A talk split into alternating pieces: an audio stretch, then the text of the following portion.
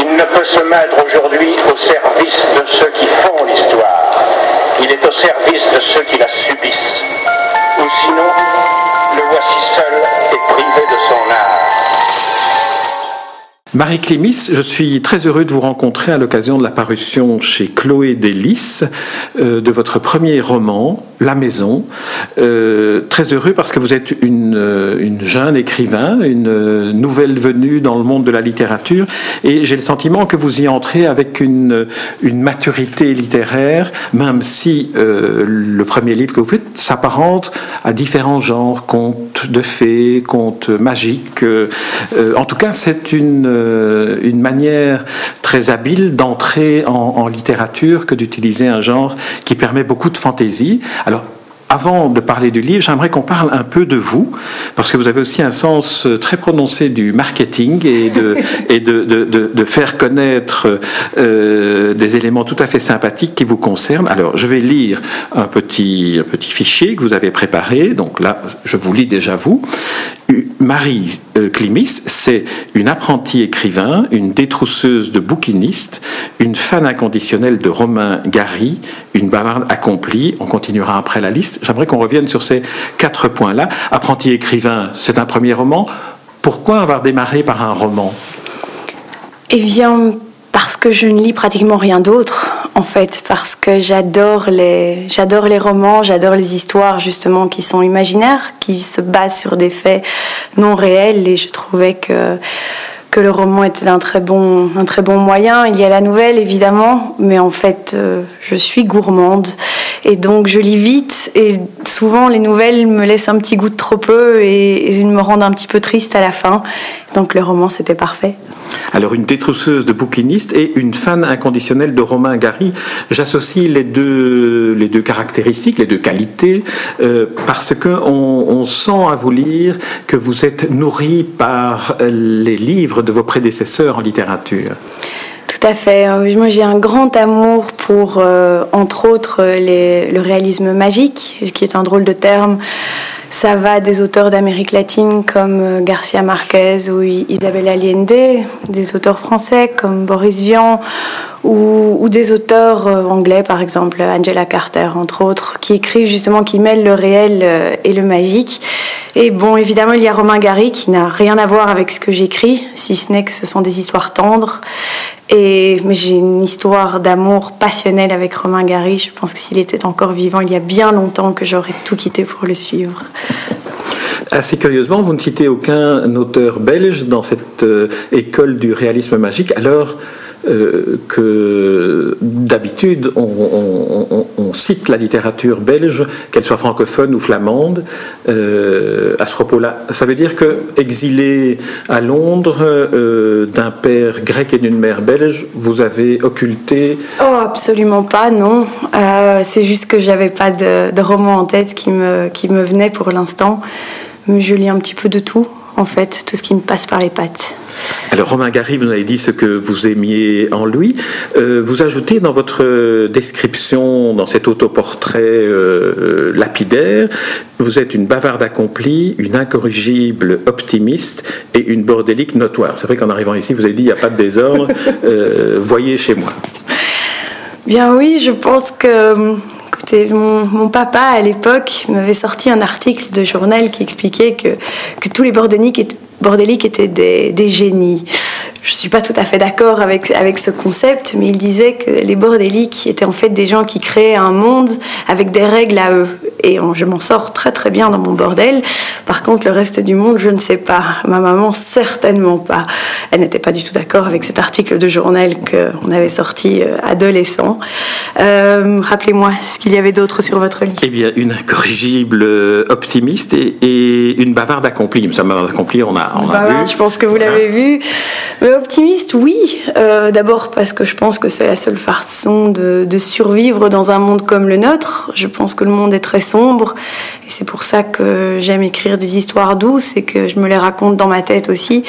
Et puis j'ai une très mauvaise mémoire aussi, ce qui fait que souvent je ne me rappelle que des belles choses et, les, les, choses pas terribles, eh bien, elles disparaissent assez vite. Et ça, c'est une mémoire de, de, survie dans les, temps, voilà. dans les temps qui courent. Alors, vous êtes une rêveuse invétérée, une grande distraite, une redoutable fourchette et une consommatrice assidue de chocolat. Eh bien oui, si vous, bah, comme vous l'avez pu le lire dans, dans, mon livre, le chocolat et la nourriture, mais surtout le chocolat, c'est très très important. Euh, je, vis essentiellement pour, euh, pour, la, pour la bouffe. Euh, mon mari d'ailleurs m'a dit souvent que qu'il savait que j'étais euh, qu'il était l'amour de ma vie mais après la bouffe. La bouffe ça passe d'abord. Et, euh, et, je pense effectivement que qu'y a-t-il dans le monde qui vous offre une satisfaction quotidienne minimum 3 4 5 fois par jour tous les jours de votre vie? Eh bien la bouffe c'est ça pour moi et le chocolat en fait partie. Alors le dernier le dernier point c'est euh, Marie c'est une éleveuse de moutons géants et ensuite nous embrayerons avec la maison eh bien, ça, je voulais reparler de, Bernard. Bernard, c'est mon, c'est mon personnage, euh, un de mes personnages fétiches. C'est un petit mouton qui finit par devenir très gros d'ailleurs, parce qu'il mange beaucoup, lui aussi est très gourmand. Et, et donc, euh, Bernard, plus il mange, plus il devient gigantesque. Il finit presque par faire euh, la taille de tout un étage, et puis il redevient tout petit. Et il est très tendre aussi, très optimiste comme moi, et très courageux. Alors, on va, entrer maintenant dans, le roman. Donc, un, premier roman, La Maison, qui a comme première originalité euh, d'avoir euh, donné le choix euh, d'une narratrice un peu particulière à sa romancière. Qui est la narratrice de ce, de ce premier roman Eh bien, la, narratrice de la maison, eh bien, c'est la maison elle-même. Donc, euh, c'est une maison qui raconte son histoire et qui, qui ressent en fait les émotions de ses personnages. Donc, son, un de ses personnages principaux, en, en construisant la maison, en fait, il, il verse une petite partie de son cœur et de son âme. Et puis la maison finit par accompagner ce premier personnage et puis tous les autres qui suivent. Et c'est une maison qui, dont les murs tremblent sous le coup de la colère, dont les canalisations éclatent sous le coup d'un chagrin d'amour, mais une maison protectrice aussi qui se bat farouchement euh, pendant la guerre, entre autres, pour protéger. Euh, sa protégée.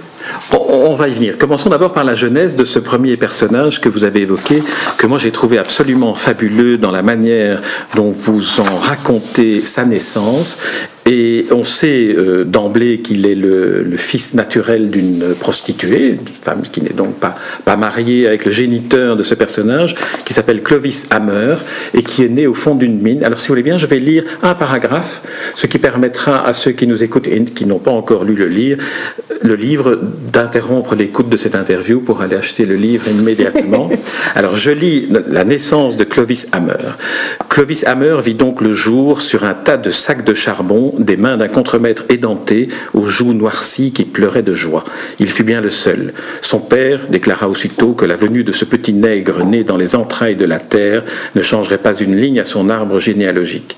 Et la mère, encore ruisselante, se leva prestamment, emmaillota le marmot dans un sac de jute et s'en alla en déclarant qu'avec une bouche de plus à nourrir, il était grand temps d'aller gagner sa journée. Cette naissance, peu banale, fut toujours source de fierté pour Clovis Hammer. Il prétendait que, étant né plus bas qu'aucun homme, il ne pouvait donc que s'élever, et c'était bien ce qu'il avait l'intention d'accomplir pour faire un pied de nez à cette chienne de vie. Dans sa jeunesse, l'ascension fut donc le seul et unique but de Clovis Hammer, et tous les moyens lui firent bon pour assouvir sa soif de Alors c'est ce Clovis Hammer qui se lance dans une série d'entreprises qui en font un homme riche, et cet homme riche décide de bâtir une maison parce qu'il tombe amoureux.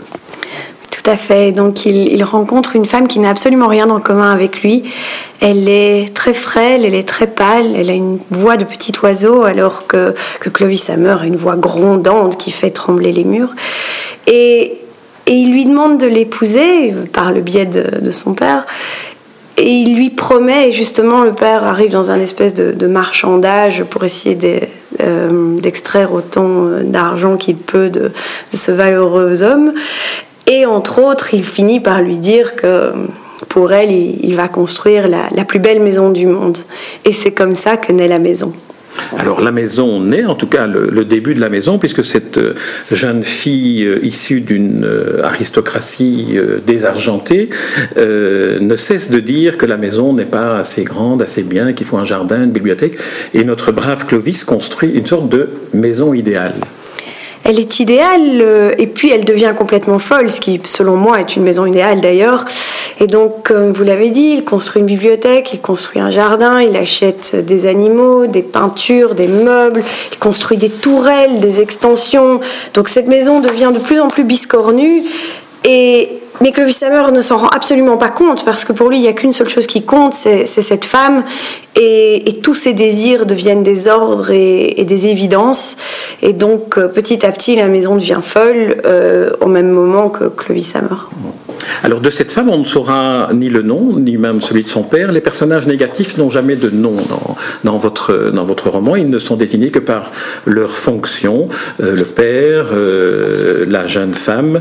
Par contre, une petite fille entre dans le village un dimanche soir et elle a un prénom, Aurore. Elle a 6 ans et elle entre dans le village chevauchant un mouton dont on saura par la suite qu'il s'appelle Bernard.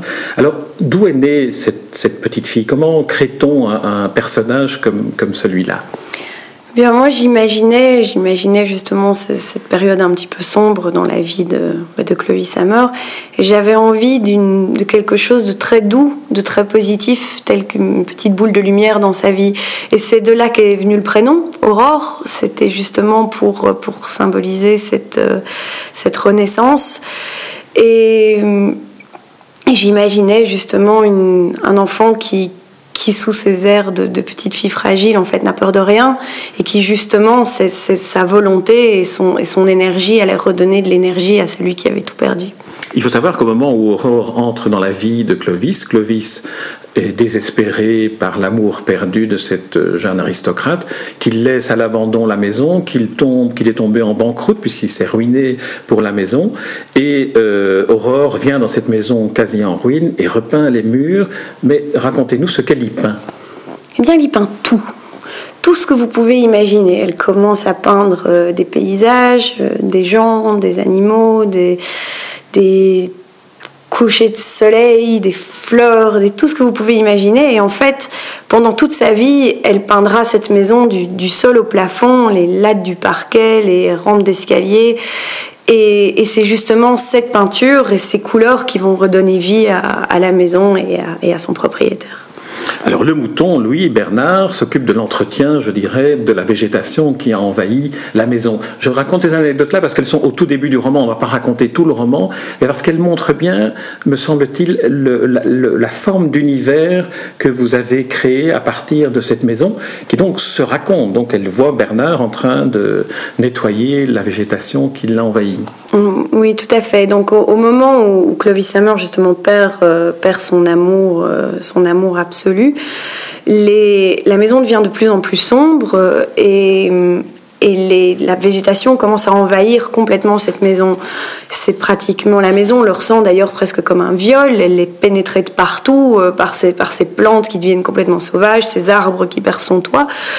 Et au moment où la petite fille arrive, euh, arrive avec elle ce mouton qui justement commence à, à brouter euh, voracement euh, tout ce qui dépasse et qui en une en cette première nuit justement mange une, plus une dizaine, une vingtaine de buissons et justement commence à nettoyer cette maison pour lui lui redonner vie. Alors on va encore évoquer trois autres personnages, et puis on s'arrêtera là dans l'évocation du livre pour ne pas devoir le raconter entièrement. Tout d'abord, Jules, qui est évidemment l'élément euh, littéraire, je dirais, dans, cette, dans cet univers, puisque Jules un petit garçon du village qui entre un jour dans la maison, rencontre la petite fille et commence à lui lire des livres pendant qu'elle peint. Mais en fait, Jules la voit, il, voit ses peintures et il lui demande ce que ça raconte tout ça est hors du ça ne raconte rien. Pourquoi est-ce que l'art devrait servir à quelque chose? Il lui dit, bien sûr, mais les, les les peintures qui restent, les peintures qui sont éternelles, ce sont celles qui racontent quelque chose. Il prend l'exemple, on le trouve bien ou mal choisi, des peintures dans les églises qui justement représentent des histoires et lui dit que si elle veut que ces peintures restent, il il faut qu'elle raconte des histoires. Et donc cette petite qui ne sait pas lire, il lui amènera des livres et il se mettra à les lire pour elle.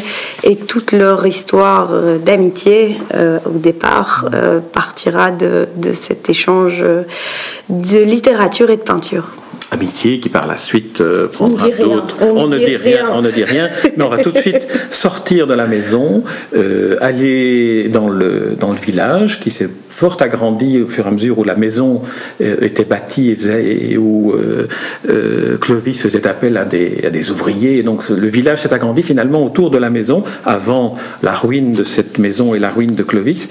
Et lorsqu'on sort de la maison, on voit un des éléments qui était resté depuis l'origine du village, qui est un café dont j'essaye de, désespérément de retrouver le titre, c'est le glosier, le gosier, j'allais me redire le titre. Le gosier ardent. Le gosier ardent tenu par Constance Constance. qui a des recettes de chocolat magique.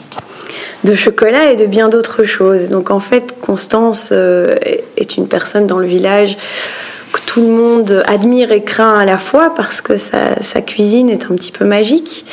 Et, donc elle crée des, recettes tout à fait formidables qui ont, pour don d'améliorer significativement la vie des, gens du village. Euh, et entre autres, elle fabrique les fameux chocolats qui rendent amoureux, à savoir que beaucoup d'histoires euh, passionnelles euh, sont parties à la base de ces chocolats. Voilà, et je recommande à ceux qui nous écoutent de lire la séquence torride euh, des premières amours entre Clovis et, euh, et Constance. Alors il y a d'autres, épisodes, notamment vous avez évoqué la guerre au moment où des, des, soldats des armées viennent euh, encercler le village.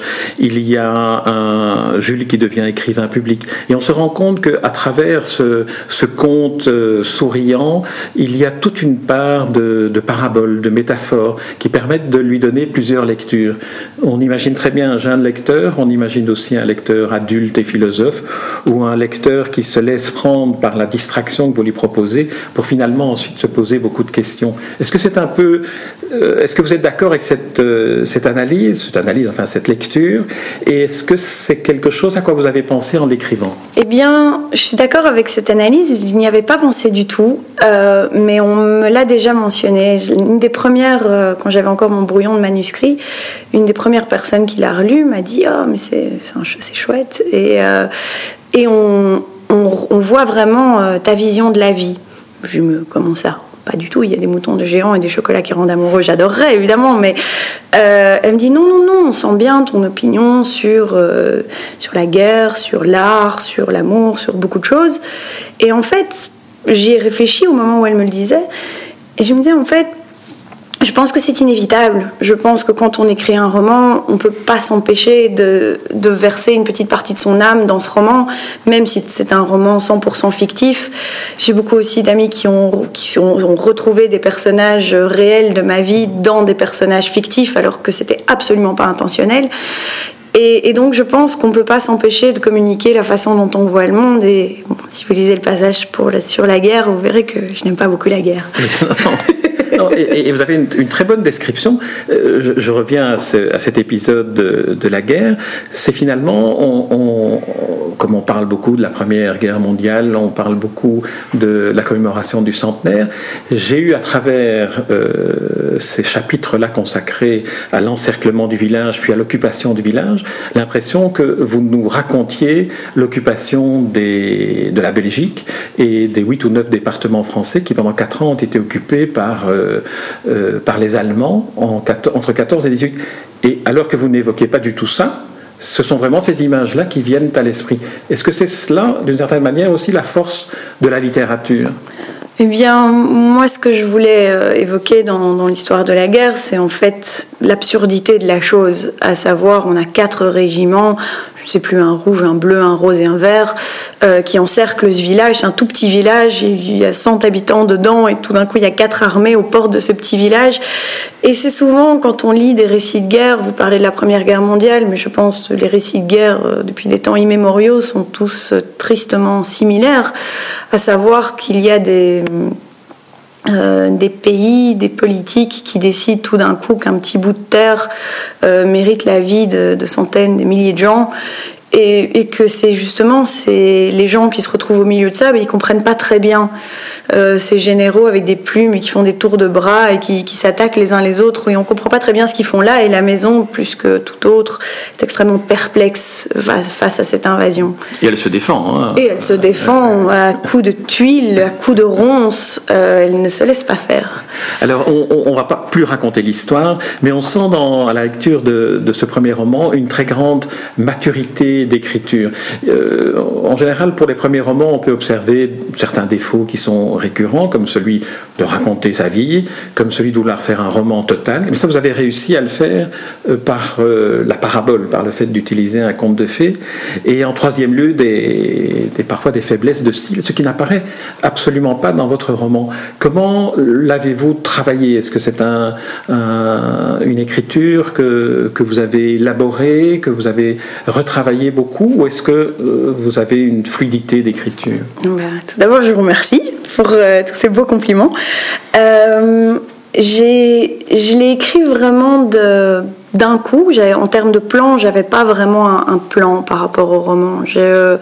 J'avais une idée de base, cette maison qui raconte ses sentiments. J'avais un personnage, Clovis Hammer, qui construit la maison. Et puis petit à petit, au fur et à mesure de l'écriture, euh, les personnages, les situations sont venus se, greffer. Moi, j'aime beaucoup les contes, justement, qui n'ont pas forcément un besoin d'un plan prédéfini.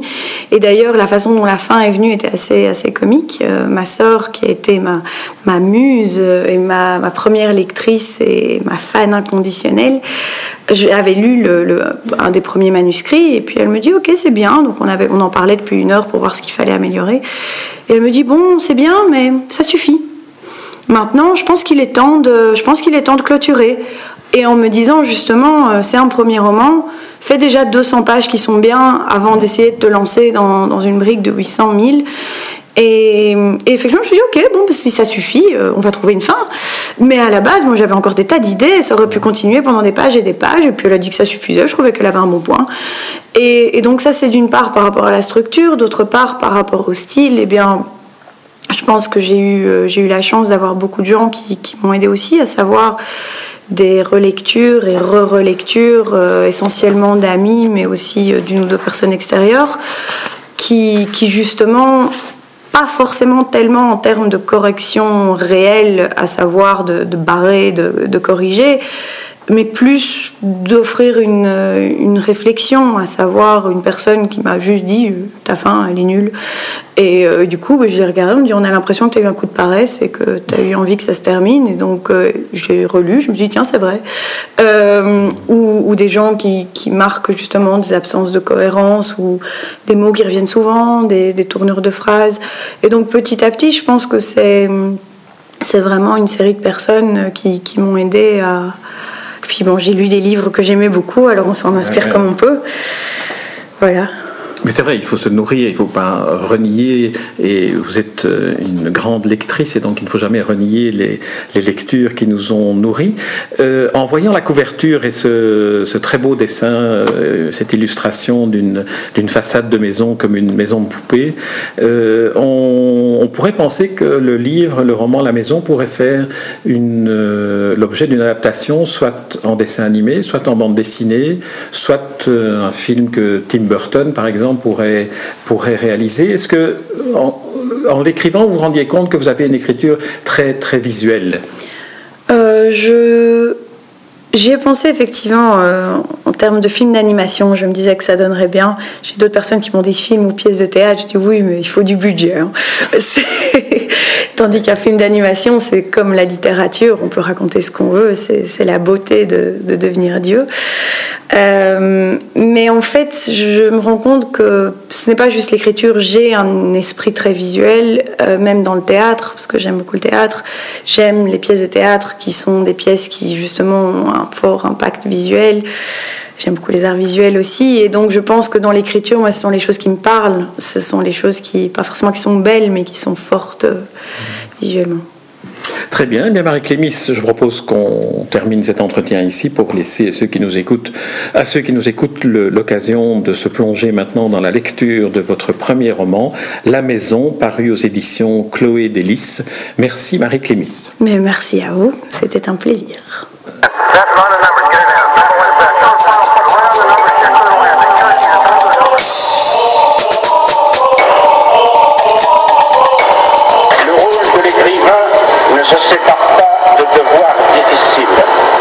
Par définition, il ne peut se mettre aujourd'hui au service de ceux qui font l'histoire. Il est au service de ceux qui la subissent.